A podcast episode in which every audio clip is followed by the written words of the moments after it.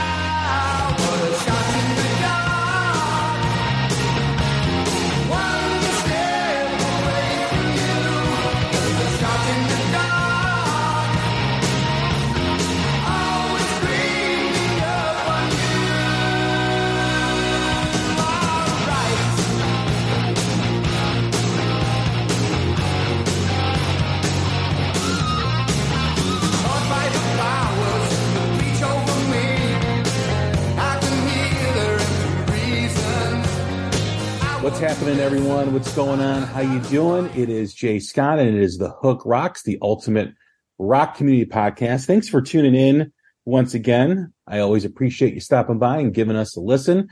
You can find us on the Pantheon Podcast Network, music related podcasts. You can check out all the different podcasts that they have at pantheonpodcast.com, as well as on Twitter, Instagram, and Facebook at Pantheon Pods. And you can also check out the Hook Rocks on Twitter, Instagram, and Facebook at The Hook Rocks. Don't forget to write us a review and set your app to automatic download so you get the app or the new latest episode right to your phone. We've had some great episodes recently. We just interviewed Rick Nielsen, the legendary guitar player from Cheap Trick. We talked with him, his son Daxx Nielsen, the drummer, and Andy Rio, the CEO of Rockin' Vodka, which Rick is partnered with. So check out that great interview. Lots of cool stuff that Rick talks about, namely his relationship with Jeff Beck, who just passed here about a month ago. We also had Richie Kotzen on, the Winery Dogs guitar player, who just released a new album on February 3rd. Check out the album. It's absolutely awesome. Extraordinary album. It is great. Richie's playing is always next level. So please check out the album and check out the interview. We welcomed Fastest Land Animal uh, on the latest new music spotlight. Please check that out. We also had Scott Stevens, the renowned producer and songwriter who's worked with Lzzy Hale and Halestorm, Dorothy, Aaron Jones, Goodbye June, a whole bunch of other people. A great dude, great conversation. One of my favorite conversations I've had in a while. So check that out. We talk about what makes a great song in his career. Just an interesting guy and has a lot to say. So please check that out and don't miss our review of the Buddy Guy Leilani Kilgore show in Chicago a few weeks ago. I'll be seeing Leilani at Rock and Pod here coming up in March. And we started the year off with the best albums of 2022, our annual album of the year episode. We ranked the top 20 albums as well as the top five EPs. Please give that a listen. I think you'll enjoy it. And don't forget, Christian Eagle, our music business insider, talks about the monopoly that Ticketmaster and Live Nation have created in the live entertainment industry. We had the, a U.S. Senate hearing now going on two weeks. And don't forget to call your reps and your senators to make change because that's what really does drive change is if you get involved and you make the call. If you are a fan of live music, sporting events, you really want to pay attention to this because no matter if you're in an upper income bracket, middle class bracket, or lower class, you're getting screwed one way or the other with the amount of fees and the way they run their business. Just a little info before we get started with our next guest. Live Nation and Ticketmaster own 80% of the venues across the country.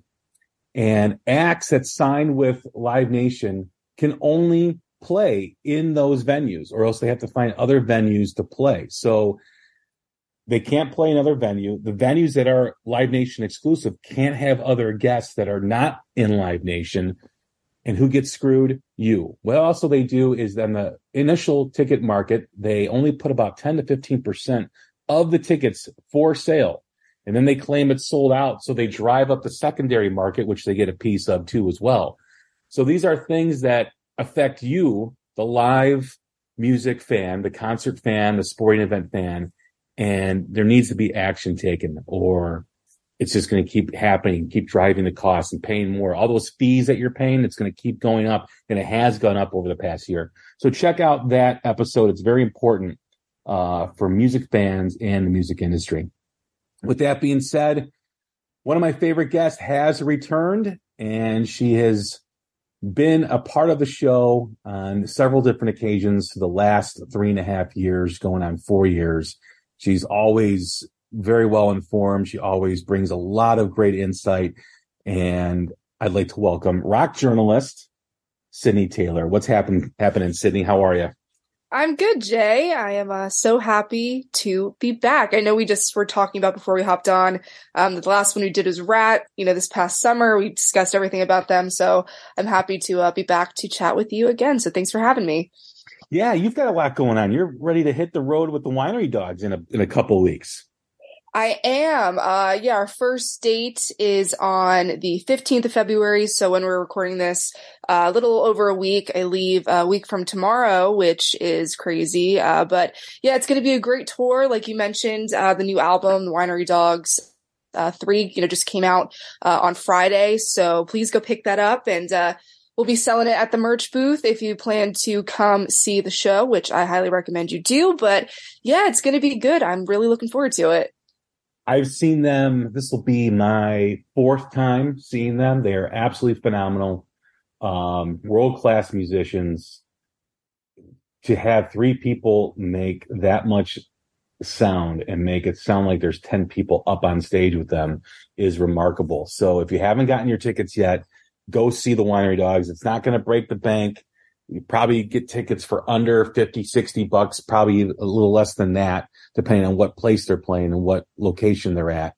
Um, but do not miss it. It's a great album. Get the album like Sydney said. I hope they release a vinyl. My fingers are crossed for that. We'll see if that happens. But good luck on the tour and uh, can't wait to hear how it goes. Thank you. Yeah, we're uh, playing a lot of um, kind of really smaller kind of theaters and intimate venues, so it's gonna be it's gonna be a really good show. Highly recommend um, coming to see it, and uh, yeah, come see me at the merch booth. It's gonna be good. I know Richie loves playing the event out or the uh, I shouldn't say the event the the uh, theater outside of Chicago, which is the Arcada. He usually plays there with his solo band, and I think the Winery Dogs have played there two or three other times before that. But they they love that venue. It's a great venue. It's in one of those old theaters that was restored. So um, right, it's a great place. Yeah, it's that's that's one of my favorite parts about um, going on the road and, and seeing a lot of those older theaters. Uh, when I was out with Alice uh, this past fall, um, we played the Orpheum Theater in Memphis, Tennessee, which was just beautiful. I, I just think it's some of the best parts of of getting to go out and, and seeing different places like that. Just the old theaters are just gorgeous. So looking forward to seeing that one for sure. Fantastic. Yep. So as we always do when you come on, we always mostly we've talked about a couple other things um, on your visits here to the Hook Rocks, but we talk the legacy of certain bands or certain artists through rock history. Like we, like I said, we just did Ratt Prior to that, we did Dokken. Trying to think who else we've done. I know we've done a couple other ones too as well, but we always have these fun conversations because it's a time to reflect on the artist and also talk about what's kind of happening happening with them currently. And we had some big news last week. I can't say it was unexpected. I kind of thought eventually something like this would happen. And we're going to talk about Ozzy Osbourne. We're going to talk about his legacy and what's happening currently with him. But if you did miss the announcement that came out mid last week about him canceling his tour uh, due to some complications, some health complications. I know he was diagnosed with Parkinson's a couple years ago, and I know there's been some articles since then that have said that he is looking forward to getting back on the road soon. Um, and we will get into that, but Um, I I can't see that happening. That's just my opinion because of all the health issues that he's having. And when you get into health issues, you get a new insurance, and I don't know if he's able to be insured while he's on the road because when you're having Parkinson's, you're also subject to falls and spills and injuring yourself. So we'll see what happens. I hope, you know, he can get back out there if that's truly what he wants, but we we may very well have seen the last shows of Ozzy's career and a long, God, decorated career it has been. Without, you know, not without controversy, but the music is definitely something that has connected with generations with his fans and uh, look forward to talking with him about you. Or i'm sorry look, look forward to talking with you about him. I was like man you're gonna talk to ozzy about me? That's gonna be yeah, awesome. I, am gonna call him as soon as we're done yeah i mean uh, like you said when i when i saw that news um, it didn't really come as a shock to me either. Uh, you know i mean at this point Ozzy doesn't owe anybody anything when it comes to performances and and all of that you know which i but i know he loves it and he stated on multiple occasions that you know it just kills him to not be able to do it like he once did and you know now not to really be able to do it at all. But um when he did uh, he had a couple of dates back in 2018 in the States, and I had actually had a chance to see him. I think he did 12, he only did 12 shows before he had gotten injured um, that January. And I was lucky enough to be able to see one of them. And I mean, the show at that time, it was great. I mean, he honestly, I had gone with my parents as I do most times, and my dad has seen Ozzy on numerous occasions. And he even said, you know, comparative to other times he had seen him, it was a really great show. And, uh, you know, it was obviously a shock to, to see him get injured and then have the shows be canceled. But, you know, as the years kind of went on and then the pandemic happened and they just kept getting pushed back. And then it was, like you mentioned, it was revealed that he had Parkinson's. It was kind of like, you know, I think we all kind of knew that those dates were never going to happen.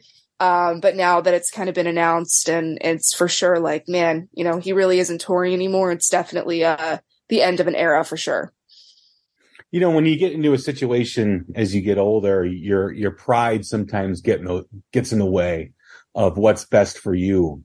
And knowing people who have had Parkinson's, and I think he also has a spinal uh, cord issue Yes. Well. And I don't know if that's a result of the Parkinson's or not, something different. But it's sometimes it's it's like a pro athlete, you know, re- having to retire for for injuries and trying to push it as far as he can or she can. And I think that's probably the case with Ozzy. He's toured for so long. I mean, gosh, you know, since the the the late 60s early 70s with Black Sabbath and you think of just throughout the decades of him performing and making music and it's got to be tough to walk away and it's got to be tough to admit that maybe you can't do it anymore. And i think there's probably a lot with that. And there's always speculation too of how much sharon um, is influenced in this too as well and keeping him out on the road. And i think there needs to be someone in that camp to kind of just say enough. You know you've got you've got a lot of money you you're you don't have to worry about that. You've done everything in rock and roll. Um, it's okay to kind of write off in the sunset at this point. Right. Yeah. I mean, it's it's tough. Like you said, touring for over 50 years at this point and you know having having it be the only thing that you really know and to have somebody look at you and tell you that you are no longer physically able to do something i'm sure is very difficult um, i think it's possible that maybe i'd kind of seen uh, this opinion floating around after the news kind of came out that maybe it'd be possible if he did a residency somewhere, which I guess I could see, you know, in the statement that they released, it was kind of, uh, kind of insinuated that they were looking for, um, actually it was just said that they were looking for other avenues for him to be able to perform without having to travel very often. Um, so I could see potentially a residency type thing happening. I don't even necessarily personally think that's just necessary. I mean, if he just wanted to hang it up, like you said, and kind of ride into the sunset and call it a day, um, like I started out saying, I don't think he really owes us anything when it comes to, you know, performances in the future.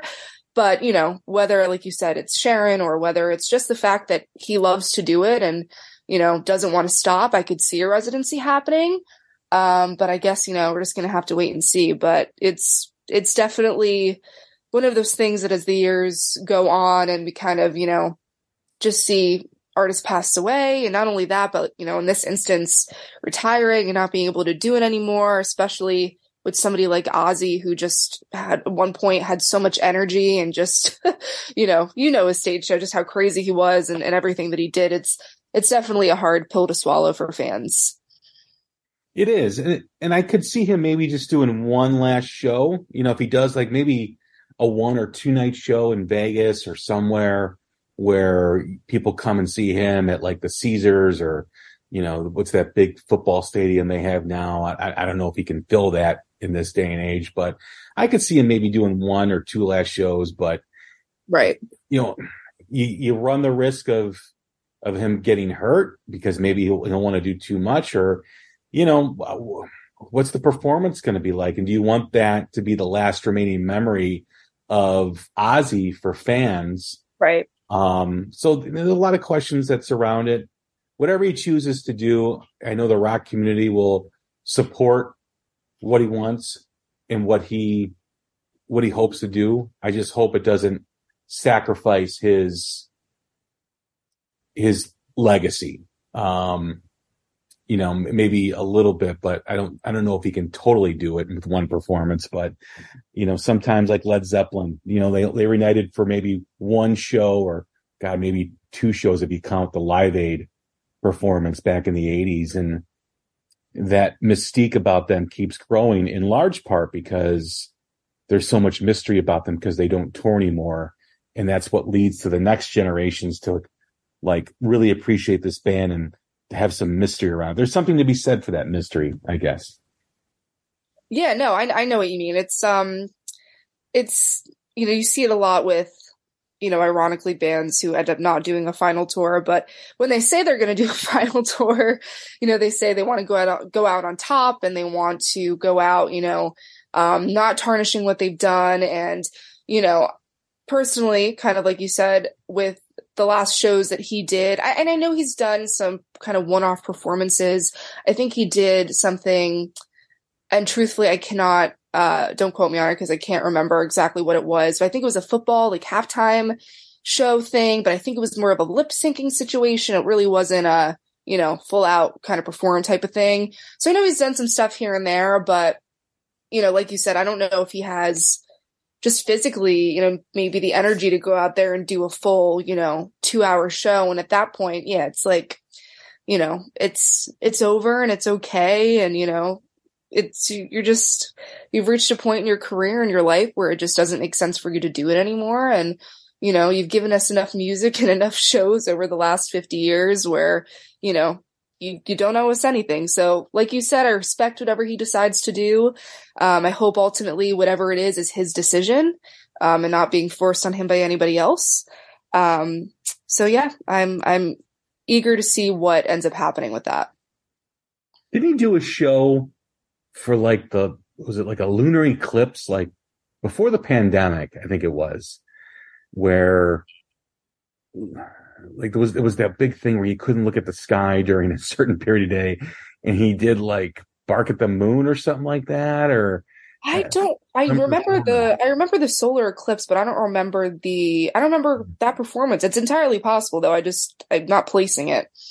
Yeah, it was like bark. I think he did bark at the moon or something like that. Um, at some field like in the Midwest. I have to look that up when we're done talking, but yeah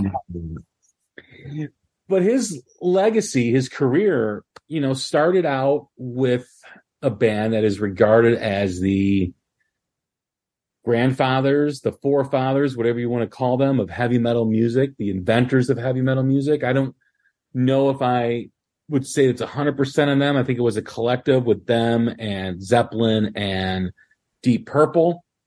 Um, obviously, the music was a little heavier throughout their catalog versus Zeppelin and Deep Purple. So people who want to make that argument could very well be right in, in terms of their opinion. But, you know, Ozzy is a rare artist in rock music where he's had equal success and equal impact on people's careers and and the music industry and the music genre, the rock genre, with his band Black Sabbath and with his solo act in the 80s, predominantly in the early 90s.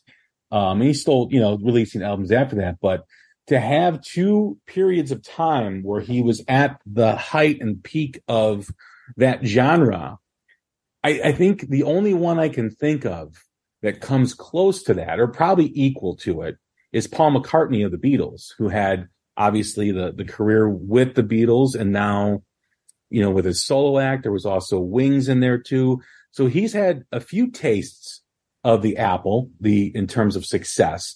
And Ozzy's had it with his solo career in Black Sabbath. I don't know I can't think of anyone else who's had success of that magnitude with two different well one was a band one was a solo act but I can't think of anyone else. Yeah, I mean, my first and when you said that, my first thought was uh, I thought of Dio as well, but not not on the same level of it. I guess you know I, I thought of like Rainbow and um, and then eventually he did go to Black Sabbath, so it was kind of the same thing. And then he ended up going into uh, you know his solo band Dio, but I don't think even then I don't think it was the same level as Ozzy had. Um, but he he was the first other one that kind of popped into my head but also i don't know if that was just because i made the black sabbath connection but yeah i mean the paul mccartney thing is is also really valid. Um yeah i mean just black sabbath man. I mean personally i kind of always see them as being the forefathers of of heavy metal personally. Um especially i think when you think of what eventually went on to become kind of more uh, you know thrash and of you know death and black metal eventually. I mean just the creation of the tritone and not the creation but you know the use of the tritone and, and that type of music and um, how kind of evil they made everything sound and how that eventually progressed to you know the type of metal that we see now. Um, i've just always personally regarded them as as the godfathers and and forefathers of heavy metal. Um, so to have that kind of in your you know in your repertoire is just i mean incredible. I don't I don't even know. I was thinking like what is it like to be in Black Sabbath and to uh to have invented that that style of music. well, he played a huge part obviously in that. You know, Tony Iommi with the riffs and you know Geezer Butler and and Ozzy and Bill Ward um you know just a phenomenal band um coming up the ranks with Zeppelin and Deep Purple at that time and really having, like you said, the the amount of influence they had on hard rock and heavy metal is undeniable. I've always looked at Ozzy, and I I had the guys from the Black Sabbath podcast on. I don't know, like a year ago, maybe a little bit more. So hard to keep track of time with the pandemic or when things happen. But I was describing Ozzy's voice and what makes it so unique and what makes it you know, so recognizable. And there's been paintings throughout time of clowns that have a sad face and a happy face. And when you look at that, the, the, the opposites of what they are, it, it's kind of like a metaphor for life when you, when you think about it. But when you think of singing, Ozzy has that tragic tone to his voice, meaning like there's an underlying vulnerability and sadness to his voice that I think really connects with people because it's like that sad clown that is performing for you and you're having a good time, but there's a lot behind the voice and what got there. You know, we've, we've heard Ozzy, you know, with the drug addiction, the alcoholism and the controversies throughout the years. And you know, there's a lot going on with him in terms of who he is as a person, a lot maybe that no one's been able, able to uncover, but his voice really speaks to what he is and how he connects with people with that vulnerability.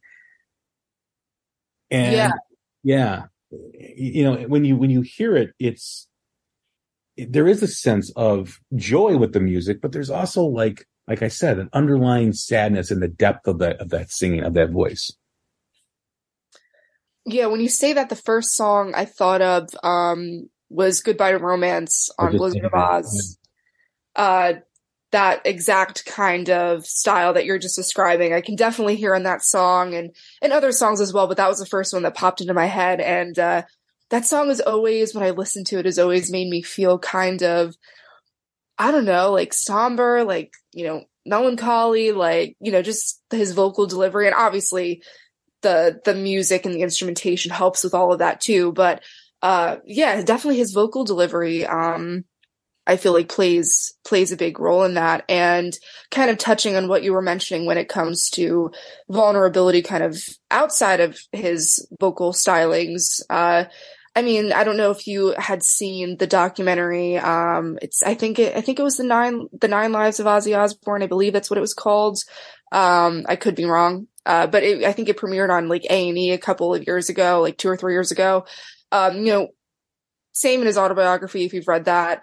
Uh, just kind of a lot into his childhood and how it wasn't the easiest childhood, and it was a lot of you know struggle and working from a really young age and um, I've always kind of felt an affinity for Ozzy for just, I mean, who he is as a person. And he's always seemed like he's never been malicious in any way of, and, and just always kind of a really kind heart and just doing things because he loves to do them. And, uh, not, you know, not to say that he hasn't had his moments, you know, kind of with the drug addiction, like you mentioned, and everybody who reaches a kind of height like that ends up, you know, they have their moments, but I feel like just him as a person and as we watched him get older and uh, I don't know, I've always just felt he, like you said, he kind of just has this aura of vulnerability around him. He's never been scared to, you know, admit that he never thought that this would happen to him. And, and, um, he's always kind of had an insecure kind of, uh, way about him that he's always kind of kept with him, which I mean, you look at his success and you wonder how somebody so successful could still feel that way, but a lot of it goes back to his childhood. So I think that a lot of that vulnerability definitely ties into, you know, maybe how he delivers songs. And, uh, you know, I totally, totally can see, uh, how you kind of mentioned that.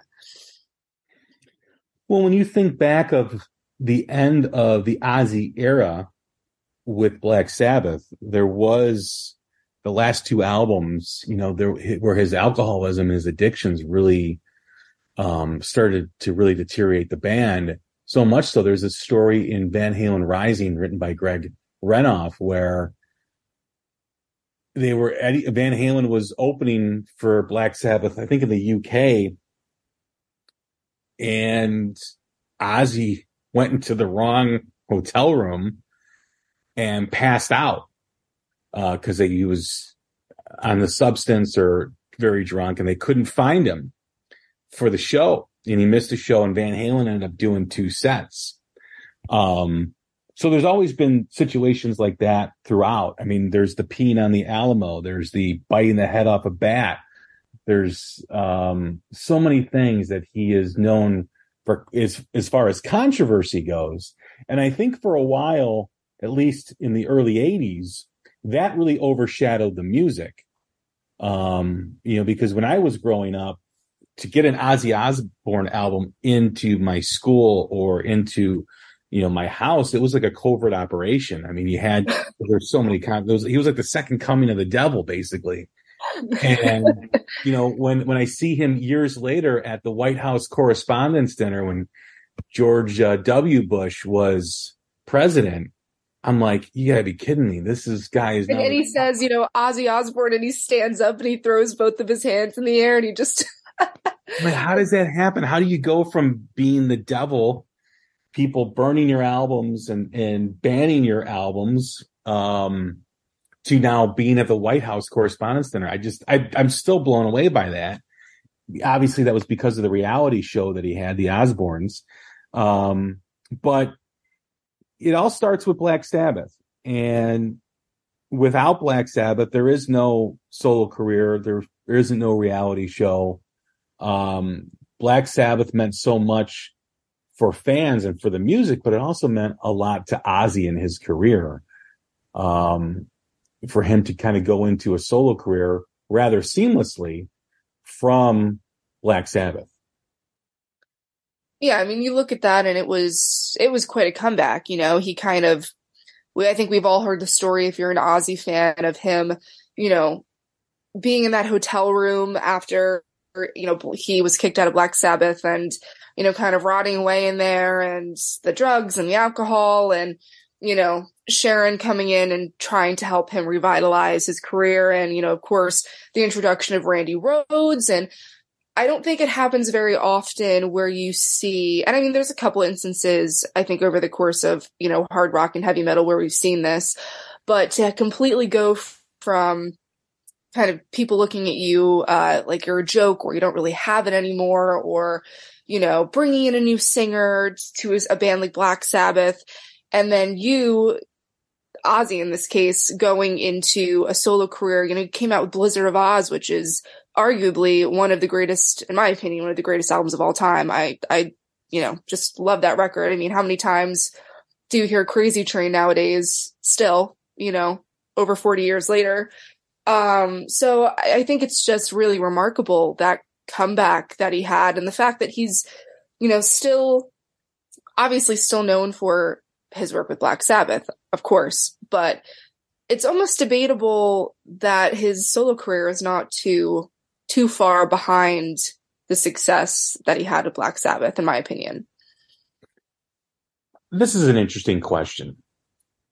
Do you think Ozzy's solo career would have been as big as it was had it not been for Randy Rhoads?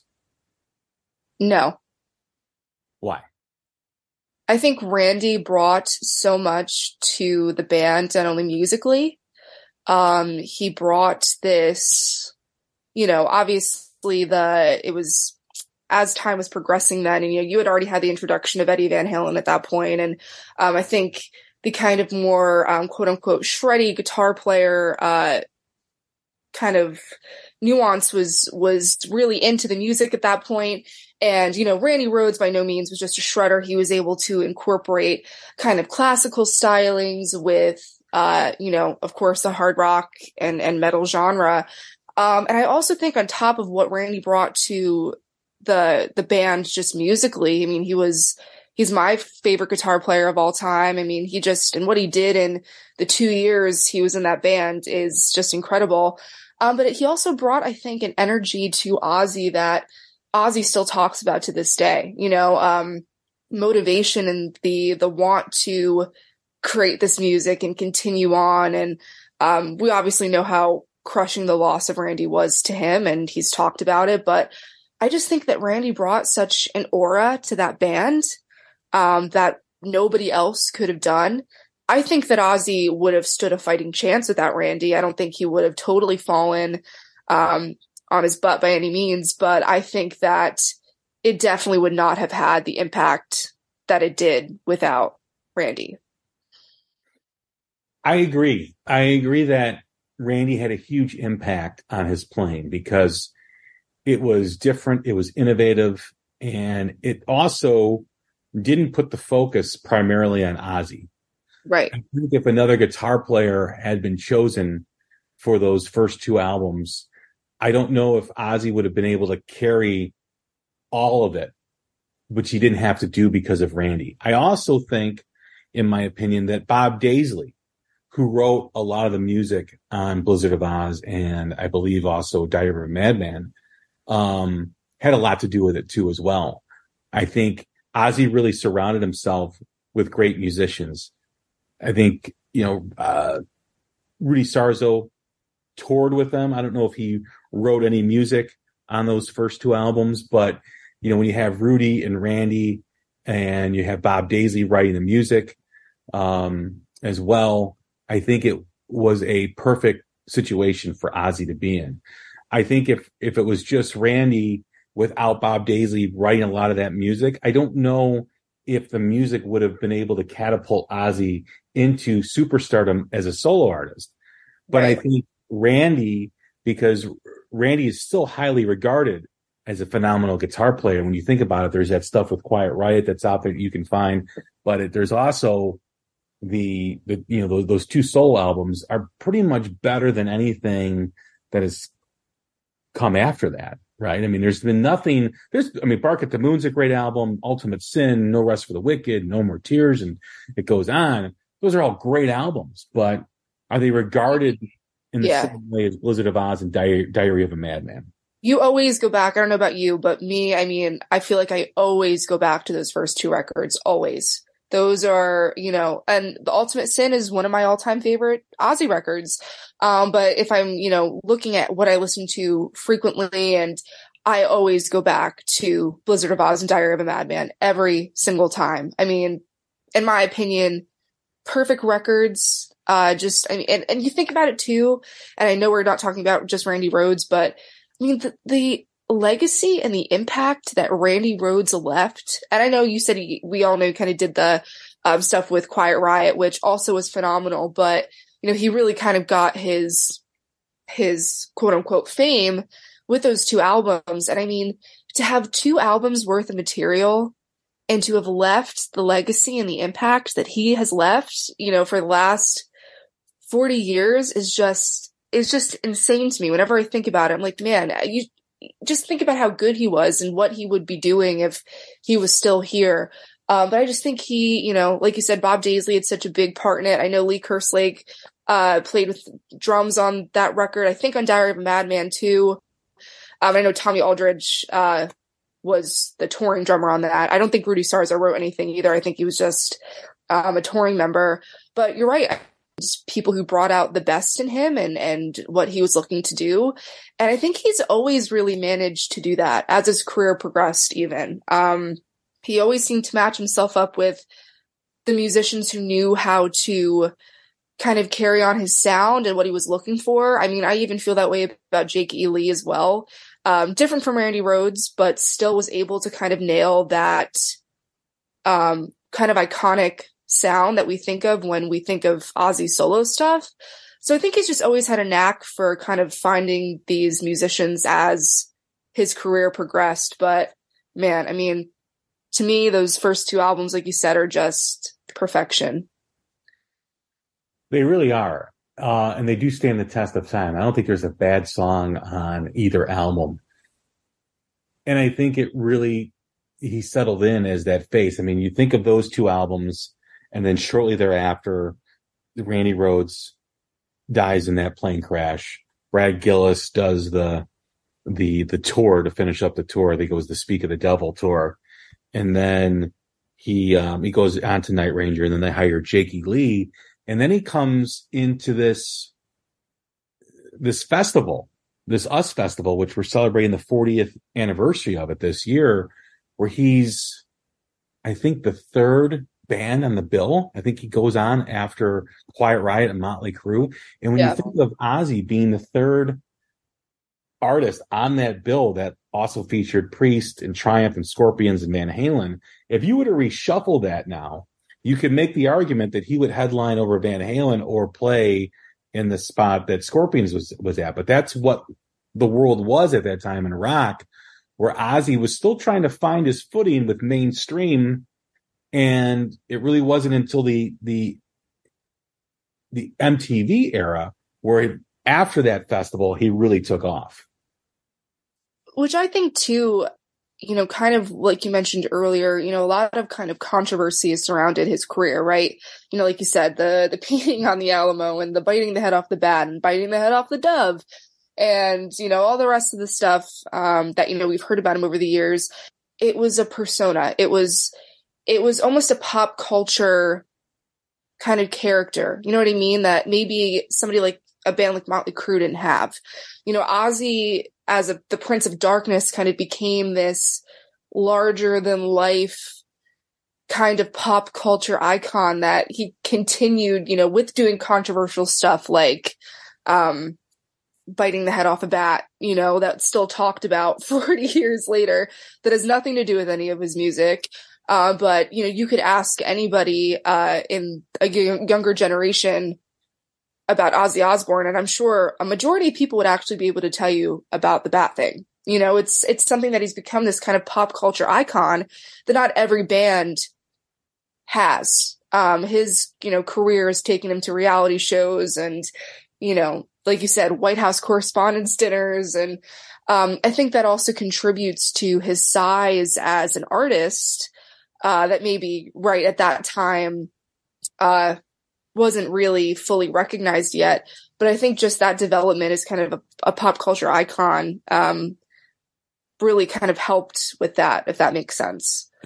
Yeah, it does. And it's let's not forget too that the reality show really made him into a lovable character. Right. And that is still amazing to me. You know, I mentioned first part of this conversation about how much the controversy was and, and parents were afraid of their kids listening to his music because they thought he was evil and they thought he was sinful and all this stuff. I mean, you know, uh, people don't appreciate or understand what it was like to be a hard rock and heavy metal fan in the 80s because there was all this stuff about playing albums backwards and and then you had the the uh, the suicide uh, Tipper Gore. well, you had Tipper Gore, but then you had you know the controversy over the song "Suicide Solution," which yep. um you know was was he was accused of creating that atmosphere where I believe two teens did a double suicide. Um, as a result of that song, similar to what Judas, what happened with Judas Priest. So the 80s was a wild time for hard rock and heavy metal. I mean, the 70s, I think everybody was kind of stoned and everybody was just kind of like, whatever, because there really wasn't, I mean, Black Sabbath was really the only major, um, controversial figure. I mean, you had others too as well, but no, nothing that ever reached the height of Black Sabbath. And then going in the 80s, especially with all the controversy of the Bat and the Dove and the Peanut on the Alamo and the Suicide Solution song. And then I think he had a nervous breakdown before the Ultimate Sin record where he was missing for weeks. No one knew where he was. And I still don't know if that, you know, how that, I, I don't remember how it was resolved, but there was a lot of stuff going on. And I, I think you know, in the early part, the music was that, I'm not saying the music was bad in the second part of his solo career, but the music was so awesome. Those first two albums and Bark at the Moon was a great album too as well. Ultimate Sin, great album. I don't know if it was strong as the three previous ones, still a great album. And then you come back with Zakk, you got No Rest for the Wicked and No More Tears that are just phenomenal albums. And I think really when he, when it comes down to it, it really wasn't until No More Tears that mainstream seemed to finally accept him right. because the stuff before that, whether it was with Miracle Man and Crazy Babies, I think there was some, uh, uh, you know, I think, I think, I, I don't know if it was before, it may have been before No Rest for the Wicked or in between No Rest for the Wicked and No More Tears was the ballad with Lita Ford. Yep. Uh, you know, and I think that helped a lot too, because that became a huge hit. So that, that and, and No More Tears, because No More Tears was a big song too as well. And you had Mom, Coming Home. Uh, it really was the moment where he really, his career was propelled into really superstardom that he'd been searching for, for like the 10 years earlier in his solo career, which he had it in the metal and rock fans, but not in the mainstream fans. Yeah, it's funny you kind of talking about seeing him as a normal person as well because I'm sure you've I'm sure you've seen The Decline of Western Civilization part 2. Mm-hmm. Yes. Yeah. Uh it's one of my favorite documentaries. Um and it's so funny because it's like you look at him right and like you said all this controversy all this stuff he's evil he's the prince of darkness you know all this stuff. And then you see him in that documentary i think that documentary came out in 87 um 86 or 87 and he's just he's dressed, he dresses a woman a woman in that right? He he well he's they were interviewing him and he was just walking around his kitchen in like a cheetah print leopard print robe okay. uh making breakfast pouring orange juice cooking eggs and bacon so like cool. it's one of my favorite it's like one of my favorite Ozzy moments because it's just it's just so hilarious that, you know, like you said, this guy that's been deemed you know, evil and he spends his free time, you know, sacrificing animals and, you know, summoning the devil and all this crazy stuff, right? And it's like just him making breakfast in his kitchen, you know, and we eventually go on to see a lot more of that, like you mentioned in, in, in the Osbournes, which is a reality show. Um, but it's just, you know, it's just so, so funny how normal of a person he is and just how, how all that controversy kind of got, got wrapped up and like you said, overshadowing the music a little bit.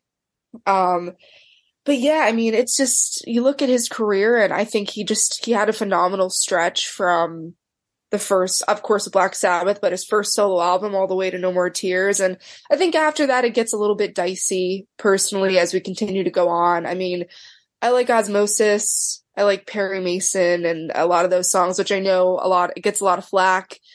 Uh, you know, I know some fans say that it's too commercial and, you know, too light and, um, whatever. But I think after that period, and as we kind of get into the 2000s and, you know, eventually the later 2000s, like the 2010s, I think it gets a little bit dicey as to the quality of things. Um, but I think from, I mean, Blizzard of Oz all the way to, to No More Tears and even Ozzmosis that, I mean, he had a, a phenomenal decade long run, in my opinion. Hello, Pantheon podcast listeners. Christian Swain here to tell you more about my experience with Raycon earbuds. Our family now has three pairs of Raycon earbuds around the house, and my wife just grabbed a pair of the Headphone Pros to replace some headphones from a company that was double the price.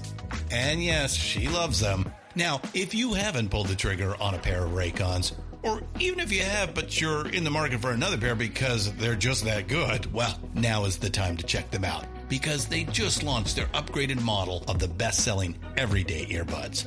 With Raycon's upgraded everyday earbuds, now you also get active noise cancellation, ergonomic design, and multi point connectivity that lets you pair with two devices at once. New quick charge function, three customizable sound styles, plus awareness mode. Available in a variety of vibrant new colors to complement any and all skin tones. I even have a pair of earbuds in a cool green color.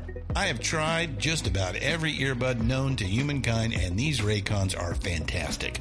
Seriously, if you've been wanting to check out Raycons, there truly is no better time. You're going to ask yourself why you didn't check them out sooner, and Raycon offers a 30-day happiness guarantee. So, what are you waiting for? Go to buyraycon.com slash Pantheon today to get 20% off your Raycon order, plus free shipping. That's right, you'll get 20% off and free shipping at buyraycon.com slash Pantheon. Buyraycon.com slash Pantheon.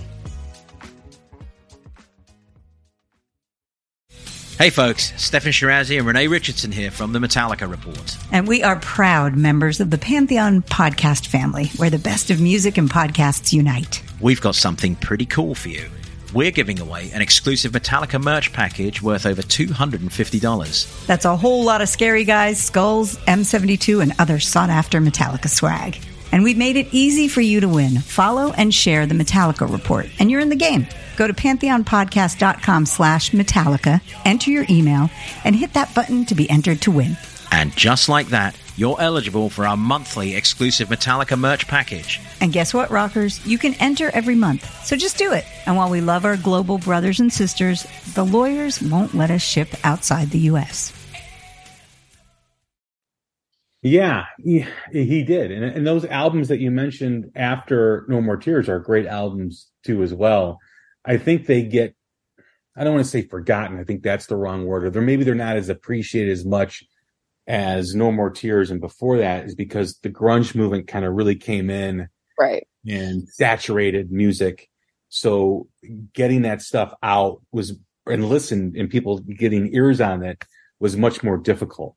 Um, to kind of go back to what I talked about with the suicide solution controversy, it was just one teenager. It was a 19 year old John Daniel McCollum who committed suicide in Riverside, California. And the parents brought the lawsuit against Ozzy because they said that he listened to this song and he then later committed suicide, but they were unable to prove that there was any correlation between the suicide and the song. Um, and there's a line in the song that was alleged, why try, get the gun and shoot. Um, which Daisley and Osbourne both claimed that it said, get the flaps out. Flaps, they insisted, was an English vulgar slang term for vagina. Um, but again, going back to that period, you know, that was real back then. That was a huge controversy. That was something that, you know, my preteen and teenage self would go to the, you know, magazine rack and read the circus magazines and the hit parader magazines about this controversy. And there was even talk about re-releasing the album without the song and banning the song on radio. Um, which was crazy to think of. Gosh, that was 30 some years ago, 40 some years ago almost. And it was, it was a real thing. And Bob Daisley wrote it in response to Bon Scott dying because he felt Ozzy was on the same path as Bon, who we all know died of alcohol poisoning um, in in, uh, in 1980, 1980, 80, yeah, it was 1980, and um, so he wrote that in regards to that. So again, Ozzy being surrounded by controversy, um, it just never seemed to uh, he never seemed to get away from it least in the 80s. Um, and he, he was front and center. I mean, this was this, this stuff was on 60 Minutes and 2020 and all those new shows back then. It was a it was a crazy time. No, definitely. I mean, uh, it's it's crazy, and we saw it with of the other bands too. But it's just crazy to to to witness and just even. I mean, I wasn't there to to witness that, but to even hear about just how seriously that people take you know, some, some lyrics and we, I mean, we see it even still, you know, as with artists like Marilyn Manson and, you know, a, a lot of artists like that, just how still it's regarded as, uh, being taken way out of context and being taken literally. Um, and I don't want to change the subject too much, but I just saw that, uh, Ozzy actually just won two Grammys um pre uh of course they don't air actually the rock ones because i you know they hate us. But before yeah, they do. Um, they just announced that he won uh, the best rock album for Patient Number Nine and the best metal performance for uh, De- Degradation Rules, uh, with which is a song that features Tony Iommi. Um, so I just saw that, which is pretty cool. I mean, I know people have mixed opinions on the Grammys, but it's uh it's amazing that even with what we were talking about with uh his kind of the state of his career and how things are changing, that he's still able to win two of the biggest music awards for what he's doing. So it's pretty cool. Is that the first time he's won a Grammy? I don't know. That'd be remarkable. Those if, I'm gonna if, I'm gonna look it up. I'm gonna look it up right now. Uh, remarkable if he those are the first two Grammys he's won with his body of work um throughout throughout the decades. That would be incredible. That would also just prove the point of how out of touch the Grammys are. And not to say that I'm happy Ozzy got a Grammy, but it's just under weird circumstances. Yeah, I I'm trying to find it. I'm really curious. Now that you mention it, it's so funny because like thinking about it. I'm like, of course he's won a Grammy. Like he's effing Ozzy. And then I'm like, I actually I'm not so sure about that. Don't be, yeah, don't be so sure. I know. Like, screw up anything. It's the Grammys and the Rock and Roll Hall of Fame are like neck and neck with just screwing everything up. I honestly don't know if he has ever won one. And the answer is kind of hard to find, but we're going to, I'm going to have to go back and I'll I'll let you know. But it, I think it might be the first Grammy he's ever won. But again, don't quote me on that. It just uh, I'm, I'm googling has Ozzy ever won a Grammy? Uh, he did win. Oh, won in 2014 for a rock song. 2011, so he has one. Okay, he has one of the past. Okay. Um, oh, okay, he won it for yeah. I'm seeing for God is Dead, and okay, yeah, okay. I gotcha. All right. Well, that, that makes me feel a little better, a little better. But yeah, you know, getting back to his career, um, you know, those, those first two albums, Blizzard of Oz and Diary of a Madman are, are such a, a high bar to, to begin a, a solo career. And then, you know, with Jake E. Lee, he goes into Bark at the Moon and The Ultimate Sin, which Bark at the Moon was still kind of raw and it still kind of had, you know, the hard rock feel where I think Ultimate Sin is when he kind of glammed it up a little bit. Remember with the sequence, blue, sparkly stuff and the lightning strikes video and, you know, the Ultimate Sin video and, and then Shot in the Dark, you know, where he had like the blonde, you know, h- highlights and the, and the, you know, the hairspray and everything. And he had the yellow and black sequence, uh, call it a robe or a cape. Which I love that era of Ozzy, and some Yeah. people hate it. I love it. I think it's just so. I mean, I'm so into the, you know, the whole '80s kind of glam thing. So I love that era of Ozzy, and that's actually, like I mentioned, one of my favorite Ozzy records. Um, one of my favorite things that my parents told me when I was growing up. Uh, my two favorite songs when I was a little little kid was "No One Like You" by the Scorpions and "Shot in the Dark" by Ozzy Osbourne. I, they told me that I would sit in the back seat of the car, and whenever that song came on, um, or they put it on or whatever, I would just lose my mind. So it's funny because as I've grown up and I've, you know, obviously listened to the full album and and all that stuff and seen the videos, and I mean that video for Shot in the Dark, it's so campy, but it's so it's just like to me, it's just so iconic. I, I love that period of Ozzy. Uh, I really do. Yeah, me too. I, I love the Ultimate Sin record, and I love Bark at the Moon. Um, yeah, I think Jakey Lee's playing on both those albums is, is extraordinary. I mean, you know, you you think of that riff and Shot in the Dark, and you think of his playing on on Lightning Strikes, which um, which was just awesome. And then you know when you go back to Bark at the Moon, you know, obviously the title track is you know is a great song, Rock and Roll Rebel um, so tired, which I love, and you're no different. Um, so many great songs I, in, in that Jakey Lee era. And of course, you know, there's, it's come out since then that, you know, Jake and Sharon really didn't get along. Um, there was some writing credit controversies as well, where Jake would bring these songs and then all of a sudden Ozzy's name would appear on it.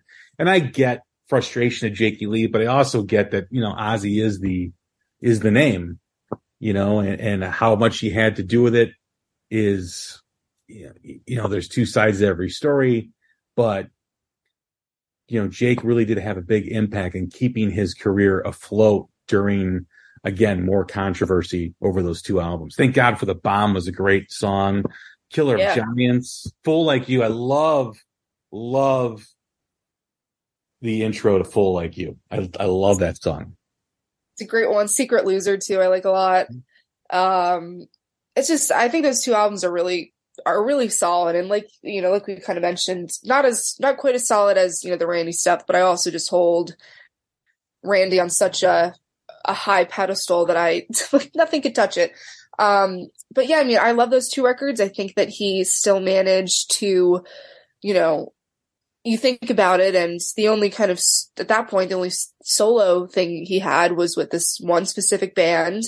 Um and you know kind of having to go from that to new musicians and trying to figure out how to keep that sound and without Randy Rhoads and without you know uh other key members must have not been the easiest thing but I think that they managed to keep that that vibe that they had created with those first two albums in a different way. You know, obviously Jakey Lee's tone and and sound is not a replication of Randy Rhoads, but I think that they were able to kind of keep that energy throughout um, those two records. So I think they're great. I don't think uh, I think that the flack that the Ultimate Sin gets is a little is a little annoying sometimes to see stuff about how um you know, he went too commercial and, you know, the same stuff you hear about a lot of bands during the mid 80s period, 85, 86. But man, I just think, I think it was just a part of his career. It was the time. It was, uh, just, you know, the era of the music. And, uh, I, like I said, love that period of his career and uh, one of my favorite Ozzy records for sure. see my opinion of the ultimate sin is the music is certainly not indicative of the glam scene that was really becoming popular at that time because you mean look at some of those songs like the the ultimate sin thank god for the bomb and Yeah. strikes there's nothing glam about those songs right Um, they're, I mean, they're just as heavy as stuff on Bark at the Moon and, and, and what came before that.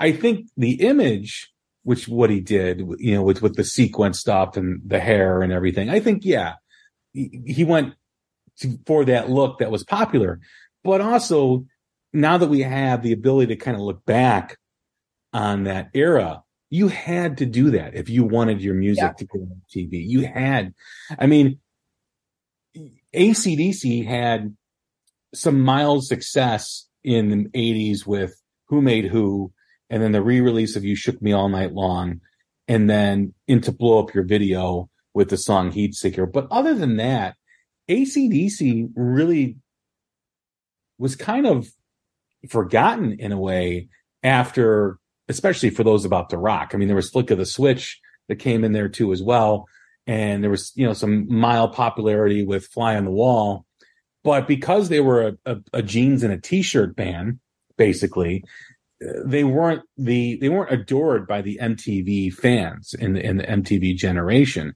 and it really did hurt their career. Now, of course, you know they've had that resurgence ever since then, and and they're more popular than ever, especially with their last album. But they were like the one band that really didn't do that really didn't change their look. Um, Ozzy did, and so many others did too as well. Um, but without him changing the look, we're not talking about, we're talking about Ozzy in a different light because as much as those first two albums are important to his solo career, that image that he did was so important to keeping him relevant. Yeah. It really was. I mean, if you I mean, just listen to the music and forget about what he was wearing. It's just as hard as Bark at the Moon. It's just as hard as Blizzard of Oz and Di- Diary of a Madman. And I think when you look forward into No More Tears, I think No More Tears has way more commercial appeal with Mama, I'm Coming Home, Road to Nowhere, and I can't remember the um, Time After Time yeah, which was, which was the three ballads. I mean, Ozzy had three ballads on his album. They were all, I think, Road to Nowhere, Mama, I'm Coming Home were really big. Mama, I'm Coming Home, which I think is probably his biggest song in terms of commercial success. Um, so that album, I think, had a lot more commercial vibe to it than anything that came before it. Yeah, I, I think I think kind of what I was mentioning with the ultimate sin is that I think, you know, people get caught up on the, like you said, the image. I think people looked at that album and, and kind of combined the image with like the popularity of a song like Shot in the Dark, which was, in my opinion, still heavy, but definitely, um, you know, some metal elitists, I guess, would say is not quite as heavy or a little too melodic or, you know, etc. Um, so I think maybe sometimes people got caught up on that. Like you said, a little too much tying the image in with the music. Um, if you really separated it, like you mentioned, it was just just as heavy as I think previous stuff. Um, but yeah, I mean, I think the the commercialism definitely got stronger as the albums went on, and I mean, not even necessarily with um, No Rest for the Wicked. I don't I don't really think it was there too much. Uh, as to me, I think that's kind of the the lost album between, you know, in the midst of his peak. I feel like a lot of people don't really, uh, you know, of course we remember it because we're super fans and, you know, are very knowledgeable on this music, but I think sometimes it kind of gets forgotten in the mix of, of it. So I maybe wouldn't necessarily say the commercialism was on that one, but definitely with No More Tears. I mean, Mama, I'm Coming Home is, I love the song, but it's still, it's just still when I turn on rock radio, I mean, I worked in rock radio for a period of time and it, we played it a lot. um, so yeah, I mean, I think if we're comparing the commercialism of Ozzy records, I mean, the ultimate sin to me is definitely not up there, but I think the image, like you mentioned, definitely, definitely ties it into somehow being more commercial. And also a lot, there were a lot more videos, you know, um, I don't know if people also tied in the fact that there was a lot of MTV videos, that they being more commercial and I, I don't really know. Like I said, it's hard for me to, it's hard for me to tell with not living in the time and seeing it and seeing kind of the live reaction. Uh, but I don't know if that was a factor to it as well. Yeah, I um the 80s is filled with bands. The second part of the 80s is filled with bands that had to glam it up image wise. But when you listen to their music, there's nothing really glam about it. I mean, you think of bands like Cinderella. You know, if Cinderella came yeah. out in the 70s, they'd be a contemporary of Aerosmith. But man, when I hear Ultimate Sin, that's that's a that's a hard rock album. There's nothing. That, that title track of that album is like I mean, it's pretty riff heavy. on that title track. Yeah. Insane. It's definitely there's nothing commercial about that riff, and I know like you know I know it had the accompanying video and everything to it. Um, but man, it's it's definitely definitely not too commercial. Which is like I said, when I hear people say that, I'm like, I I think it's a great record. I don't I don't personally um get it, but uh yeah, I mean, I love it. I think people associate the ultimate sin with the song with Lita Ford. Um, oh, okay, right. You know, close your eyes forever, um, which was very commercial. I mean, it's still very commercial. Or close my eyes forever, not close your eyes forever. But um, you know, that I think came out right after the Ultimate Sin. So I think people equate that with Ozzy going commercial. Um, and that's on a Lita Ford album there was also a collaboration with Gary Moore on one of his solo albums called Led Clones. And that was the response to bands like Kingdom Come and some of the other bands that were coming out. Yeah. eight to 10 years after Zeppelin broke up that were sounding like Zeppelin. So that's a deep cut off of, uh, uh, of, of, of Ozzy's career that's on a Gary Moore record. But yeah, getting back to that Close My Eyes Forever song that had huge commercial success and I think that's really what made Ozzy fans and hard rock fans label him as being a sellout at that time. And then, like you said, No Rest for the Wicked comes out, which is this hard rock. I mean, it's, gosh, it's a masterpiece with Miracle Man and Crazy Babies and breaking all the rules and demon alcohol and fire in the sky. I mean, just a kick ass album.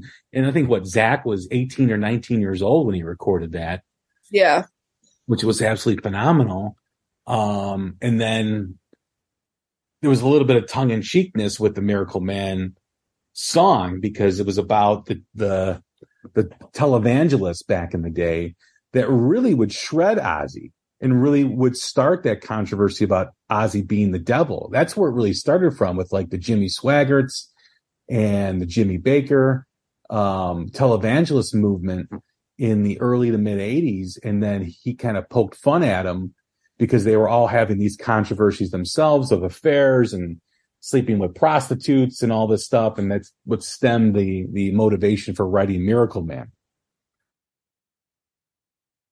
Yeah. I mean, I, uh, like I said, wasn't living in the time at that period, but I remember, I remember watching that, uh, video with my dad and he he kind of gave me the whole the whole rundown which i mean i obviously we we have still people like that today but most right. people really pay at least at least i don't i'm sure there's an audience out there that does uh, that pays too much attention to it or you know i mean we already have enough of everyone's differing opinions on social media anyway uh but yeah i mean i i love that album as well it's definitely it's definitely not I think up there personally with my favorite Ozzy records. Uh, but I mean, it's, it's still up there for me. I think it's, it's heavy. And like I mentioned earlier, I think it's somehow sometimes still a little bit forgotten when it comes, and I don't want to say for maybe necessarily forgotten because people still know of it and talk about it. But I think, you know, mostly when you talk about Ozzy or hear about Ozzy, uh, it just doesn't come up as much as all of the other ones. Um, you know, I, I don't know, I don't know the reasoning for that. Um, whether it's, it was the first one with Zakk, uh, Zakk Wylde and, you know, it kind of came back stronger with No More Tears. I, don't really know the exact reasoning for it, but I feel like sometimes it's just left out of the conversation.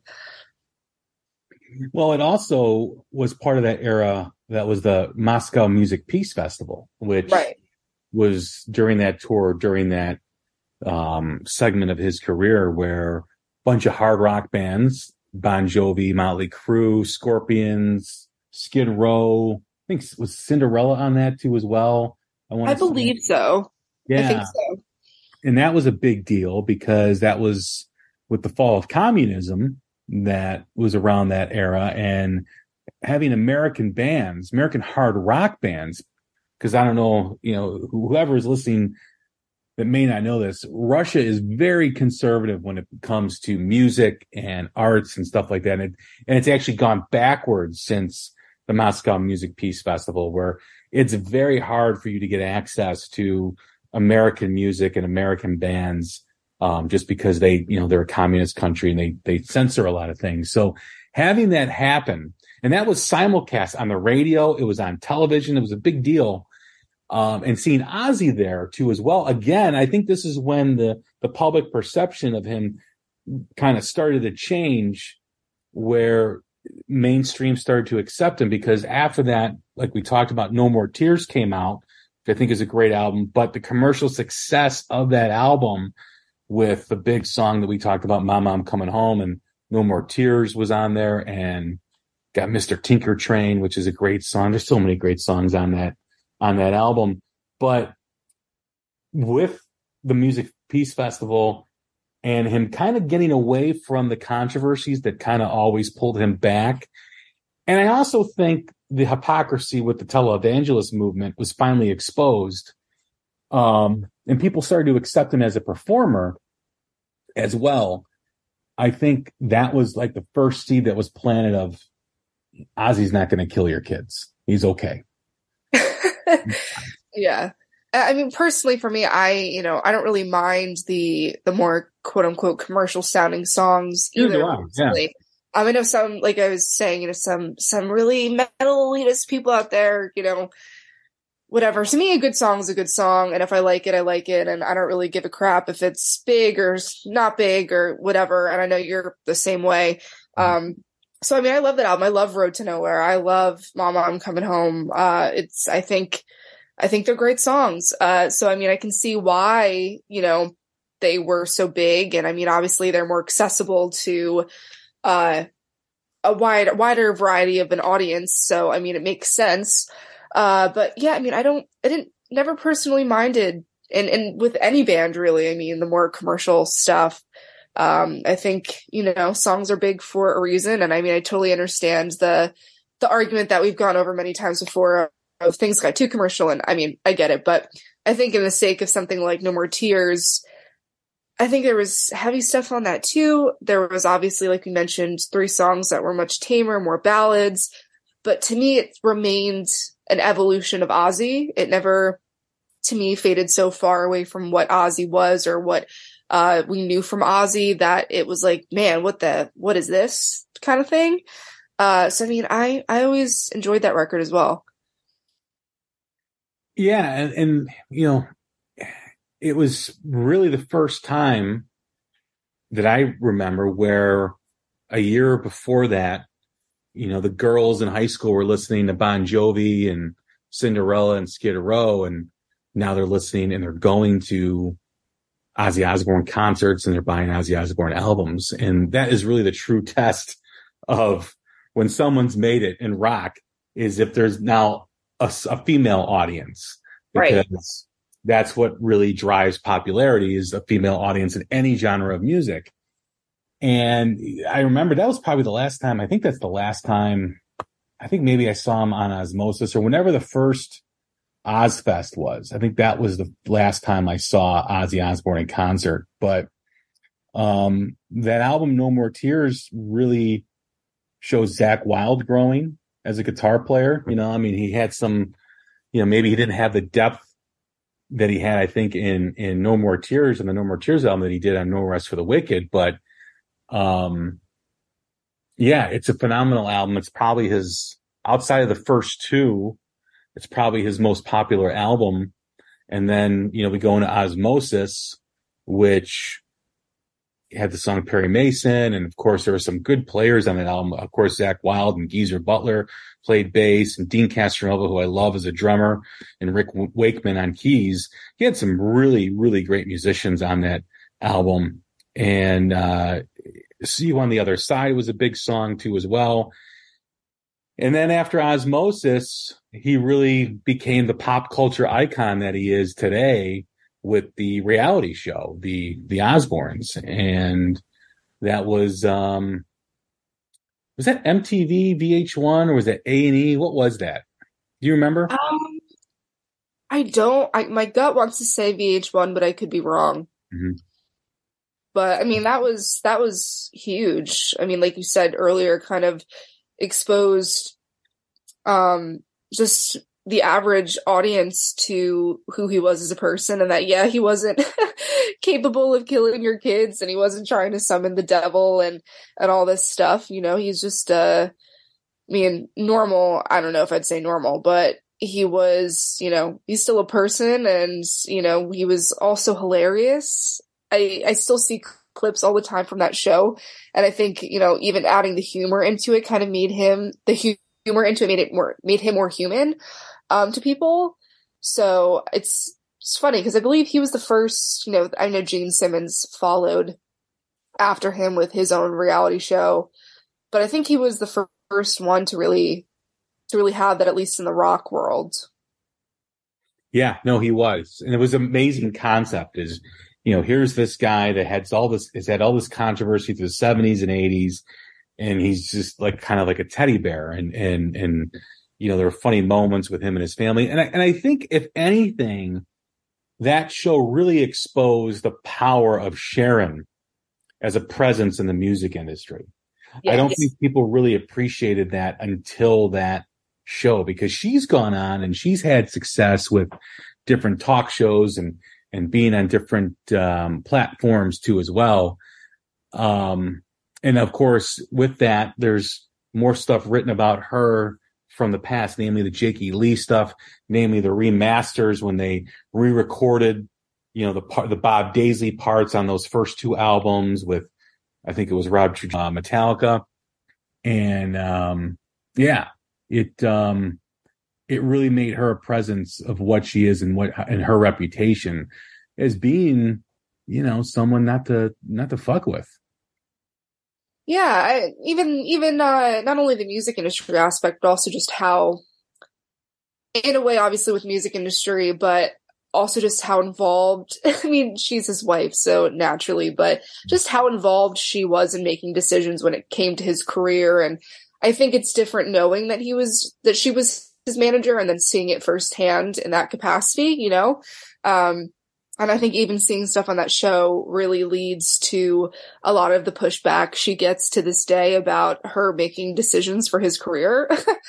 um, you know, and she's obviously gone more into the public eye. I know she's on a couple of talk shows as well nowadays. And, you know, it's, I know his daughter's now doing a bunch of stuff, but, um, I think that definitely kind of contributed to how much the, the average person knows about their the, the, the power dynamic that exists there.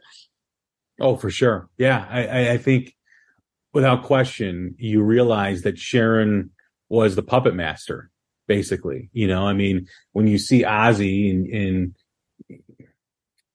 you see him, his condition because of the alcohol and the drugs, Sharon's the one that's making these decisions for his career and what, and what to do. And, you know, a lot of them rub rub people the wrong way. They rub Ozzy fans the wrong way. They've rubbed other bands and musicians who've played in Ozzy, and um, she definitely doesn't seem to have an interest in in making and keeping friends, which I can only imagine a female in the music business kind of has to be that way.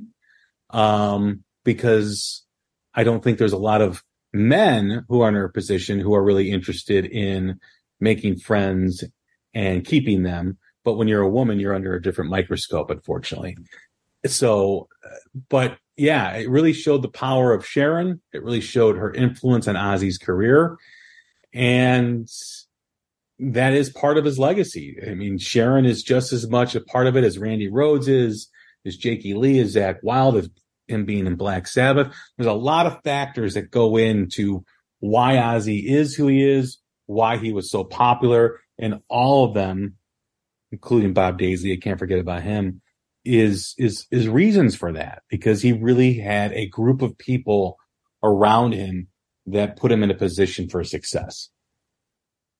Yeah, it, just all throughout his career. I mean, he just managed to find and and work with the like you said the people that were able to kind of push him in, into into the area that he was supposed to be in. You know, even from Black Sabbath all the way to having you know those other three people involved in a project uh, with him, and you know from Black Sabbath all the way to I mean even the stuff he's doing now. He's found a team that again kind of uh debated between Ozzy fans the newer stuff the newer stuff as in the last like two albums he's done over the course of the last like two or three years. Um, I know that also gets a lot of pushback, but I mean he seems to have yet again found a team that he's comfortable with that I think has evolved the music in a way that's still Ozzy but is different. Whether people think that's for better or for worse, that's up for up for personal debate, but uh, I think he just has managed to surround himself with people and he's also just so himself and so uniquely he just brings his own unique things to the table that he's able to kind of uh take those relationships musically and and kind of you know keep in the sphere of of the brand of Ozzy Osbourne you know? So I totally agree. I think he's managed to just surround himself with incredible musicians and and people who knew how to make the best decisions for his career before we wrap up, there's one thing I want to add. There's two legendary guitar players that could have changed the face of Ozzy's career, um, or trajectory of his career had they been chosen over the more, uh, or the known choice. And that's number one, George Lynch. Oh, I knew you were going to say that. who, who, who auditioned twice for Ozzy, once prior to Randy joining, and then once prior to Jakey Lee joining. And George has talked over the years about both situations and you know what could have been and and and what happened. I think the second one, I think it was the second one, or maybe it was the first one where he cut his hair and they did decided not to go with him because he cut his hair. And I think that was before the Breaking the Chains album. It was before the Bark at the Moon, or it was before when Randy joined. And then when Randy joined the band, he ended up being the guitar teacher at Randy's family's music school, and he taught Randy's um, students. So he became kind of the fill-in guy for Randy's yeah. music school. And then the second one was Richie Kotzen, who you're going to be on the road with with Winery Dogs. He um, was going to replace, I think it was Zakk Wylde.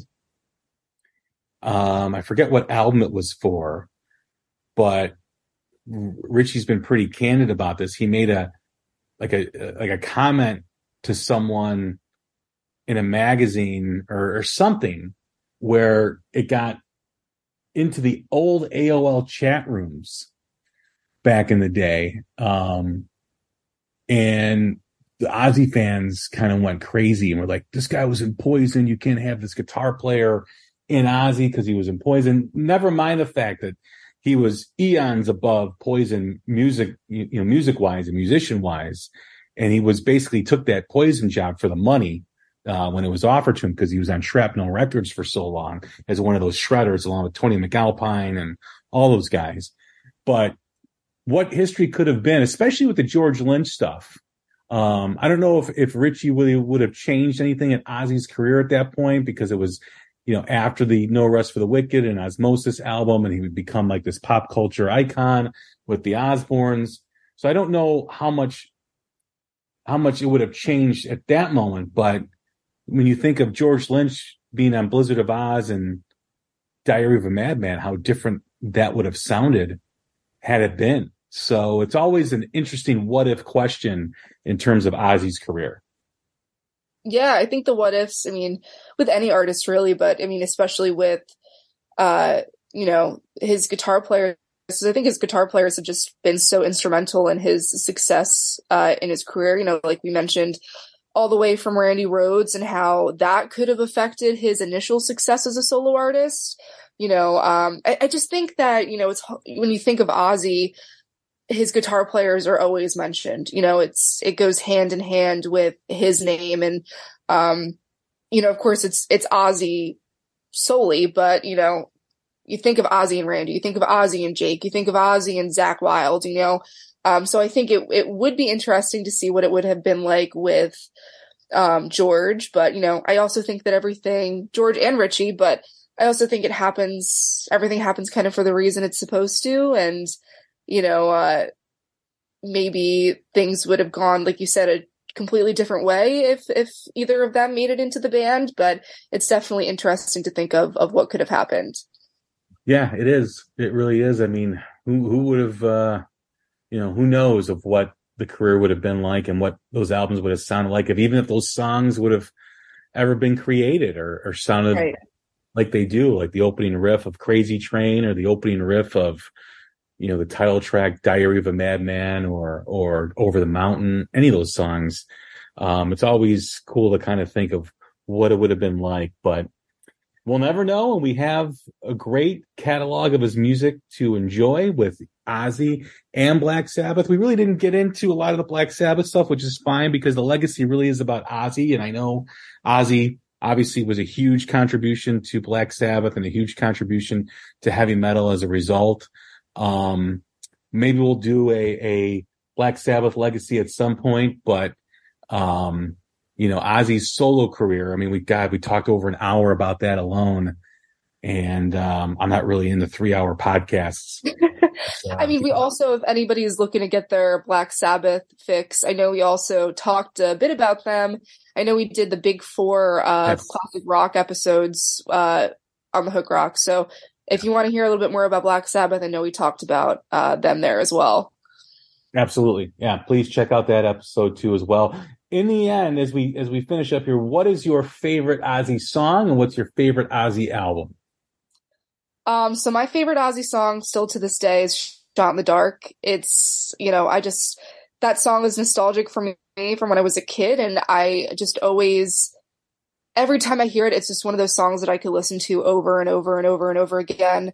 Um, I actually have plans in the future. Um, once I can find a time when I'm home and, and can do it, I really want to get, uh, the, the, um, pinup from the Ultimate Sin album cover as a tattoo somewhere because I, I connects into the, you know, the, obviously the pinup, the girl, I forget her name. I think her real name was Julie.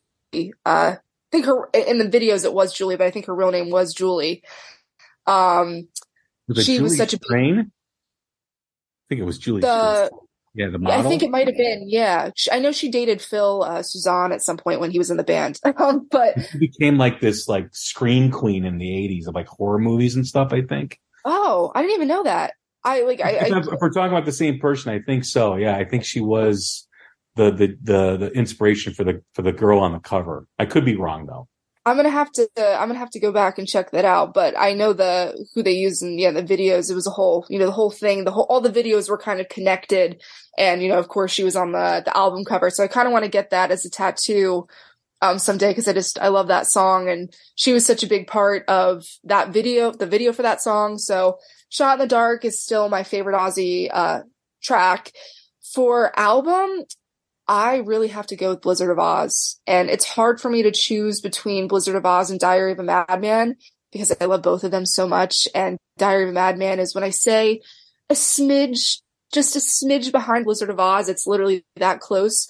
But when I think about the album that I go back to all the time, um, and the album that just blew my mind when I was getting into Ozzy and, uh, you know, kind of getting into the music on my own, it was it's always the Blizzard of Oz, So I definitely have to go with that one as uh, as my all time favorite. If I had to choose, I would go album Diary of a Madman. Um, I and, and, I'm the opposite. Blizzard is just a hair under Diary of a Madman. Uh. and if I had to pick a song, I think this may surprise you and may surprise some of my listeners. I've always loved the song Tonight. Really? I love that song. It's a great song. Definitely yeah. not one that I would thought it would have thought would be your favorite, but I mean, it's it's a good song. I love it. it there's just the kind of ro- romantic tone to it. Um, and I think what we, what we talked about in terms of that sad clown, vulnerable sound of his yeah. voice, I think tonight really captures the essence of that, in my opinion. Yeah, it's a it's a great song. I'm I'm like I said, surprised by the choice, but not shocked as to why you picked it for sure. It's like for me, when you hear and know of all the controversy about him in the early '80s and before that, and all that stuff, and this person that's supposed to be the devil has this song like tonight. That's a, really a, a gorgeous song. It's like it's so different than what you'd expect him to do. That's why I, I think I kind of really gravitate towards it yeah, it's definitely, you know, like like we mentioned with a lot of his ballads, not something that you think that you would see in his catalog, but I mean, he manages always to do them well. Well, Sydney, it's been a blast as always. Thank you again for doing this. Anything you want to promote, talk about, or what's going on with Metal from the Inside? Are we, are, we, are you, are you still going to do that? It's I, I kind of want to say that's on a hiatus for the time being. Um, now that I'm kind of getting into this whole uh, kind of full-time touring career that I that I've kind of stepped into. So I'm not saying that it's done forever, but I think for the time being, I'm kind of putting putting a hold on it for right now. Um, there's still a ton of episodes to go back and listen to if you if you'd like to check it out. Um, you know, conversations I've now done with my uh, I, I did with my now boss Alice Cooper. I, I did and um, a bunch of other artists uh, there if you want to go check it out. But I think for the time being, it's it's on hold. But I'm still doing some writing. I'm actually working on my first piece for a major publication that I don't want to announce yet, just because I want to wait until um, my first piece is actually up. But that's coming later next week. Uh, so I'm working on that right now. And um, of course, uh, the most important plug, please come see the Winery Dogs. I'm going to be out with them doing merch and a bunch of other stuff. But, you know, we mentioned at the beginning of this that their new record is out and we're uh, touring, you know, the US, mostly the um, kind of East Coast. I mean, we're going uh, to the South as well. We have dates in Florida and then, you know, over to Texas and stuff like that. Um, I believe there might be some more stuff coming, but uh, we have, I think, somewhere around 30 plus dates that we're doing, um, starting on February 15th until the beginning of April. So uh, if we're coming to your town, check it out, thewinerydogs.com. Um, buy tickets, come see the show. It's going to be fun. I can't wait to experience the sense of humor of Richie Kotzen. Oh, I'm I'm very much looking forward to it. Did you follow him on Instagram? I do. I do. Some of the stuff with him and Julia are just absolutely hysterical. Yeah, he's uh, just a great group of guys, and I'm I'm very thankful to to be a part of the pack, as as they say, and uh, to be out there. So it's going to be a good time. Awesome. Well, good luck with that. Thanks again for doing the Hook Rocks. I appreciate it. Absolutely, Jay. I always love being on here, and I'm looking forward to the next time already. Absolutely, everyone. That is Sydney Taylor and uh, always a, a welcome t- uh, to any show that we do here. Always brings a lot of uh, information and great perspective. So uh, thanks again for her. I'm Jay Scott, and this has been another episode of Hook Rocks. Take care of each other, stay safe, and we will talk soon. Thanks.